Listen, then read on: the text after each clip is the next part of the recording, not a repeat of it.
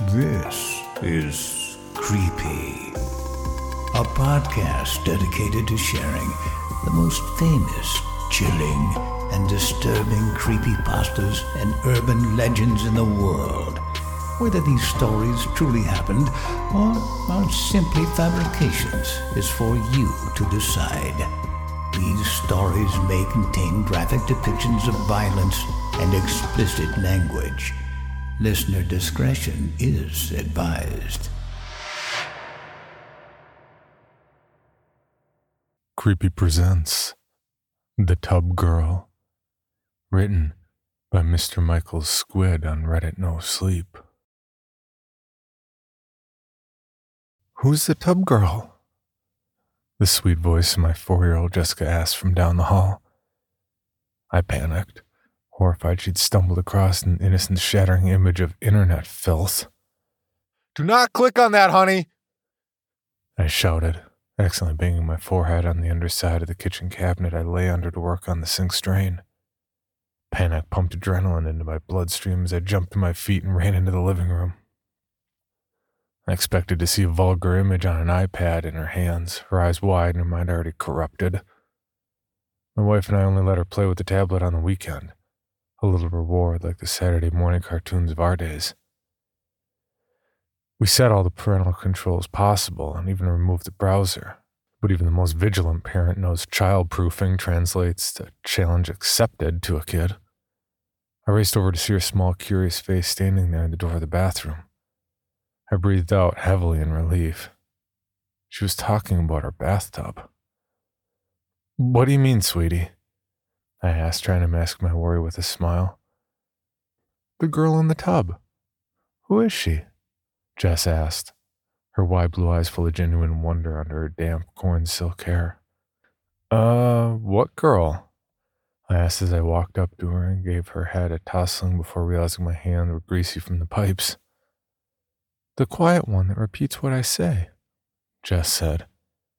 I walked over to the bathroom, the overprotective father in me eager to assuage any concern. I leaned in to see an empty tub beaded with bath water. My eyes landed on the drain, a mere one and a half inch hole. I entertained the notion of a pixie hiding in the drain for a second, then shook my head and smiled as I understood what she'd probably heard. Oh, that's just an echo, honey. I began to explain.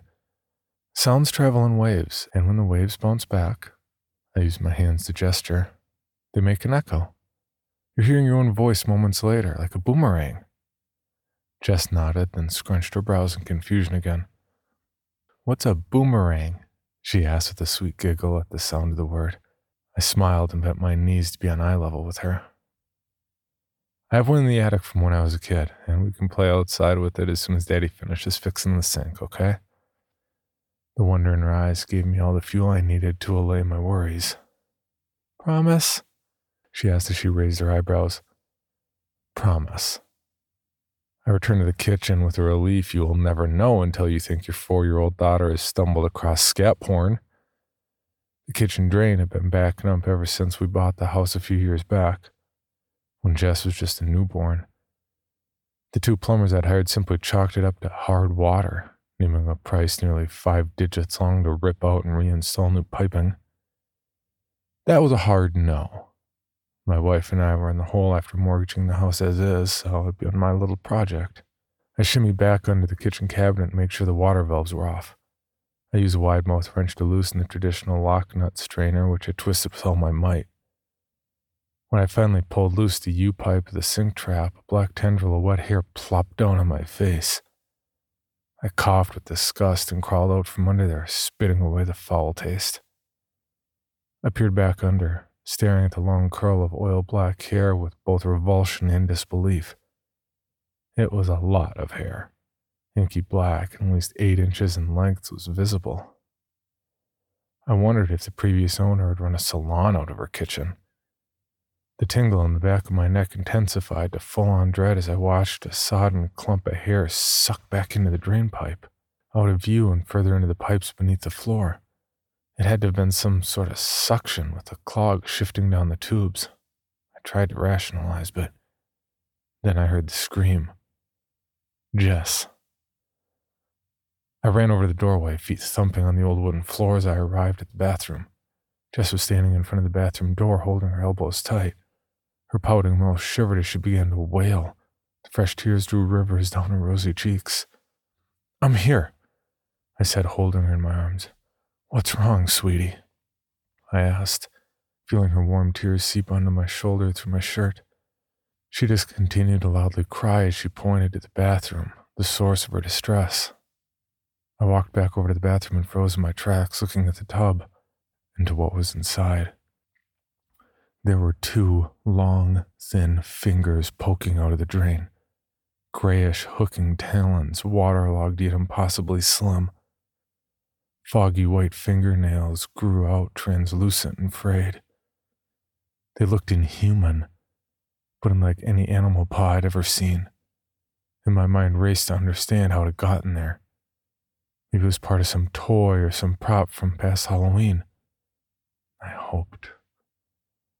But then they moved. The clawed fingers began twisting around and scratching the inside of the porcelain tub with a high pitched sound that wobbled my legs. The whole deformed hand came out, similar to a webless pink bat's wing, its impossibly slender fingers pale and pruned. Its skin was like soggy crumpled paper over warped twigs of bone. I yelped as it splayed and reached out. A raspy gurgling, deep, croaking bubbled up from the bathroom sink. Jess screamed, only then alerting me she'd been watching from behind my legs. I spun around and grabbed her shoulders, telling her as calmly as I could muster to go upstairs to her room while Daddy fixes it. But I knew there was no fixing it. I retreated, staring at the hideous claws. I slammed the bathroom door closed.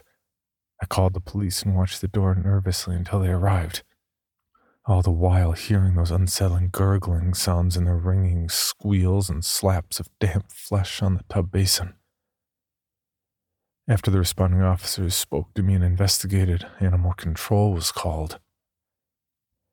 I spent a half hour in the living room consoling Jess as they tried to determine what it was. Soon they left, and more calls were made and more cars arrived. The animal control van drove off, quickly replaced by ambulances and police cruisers that lit up our street with flashing red and blue lights that drew my neighbors to their windows to gawk.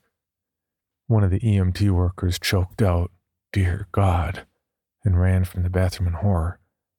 Soon after, my daughter and I were escorted outside our house and advised to book a hotel for a few days.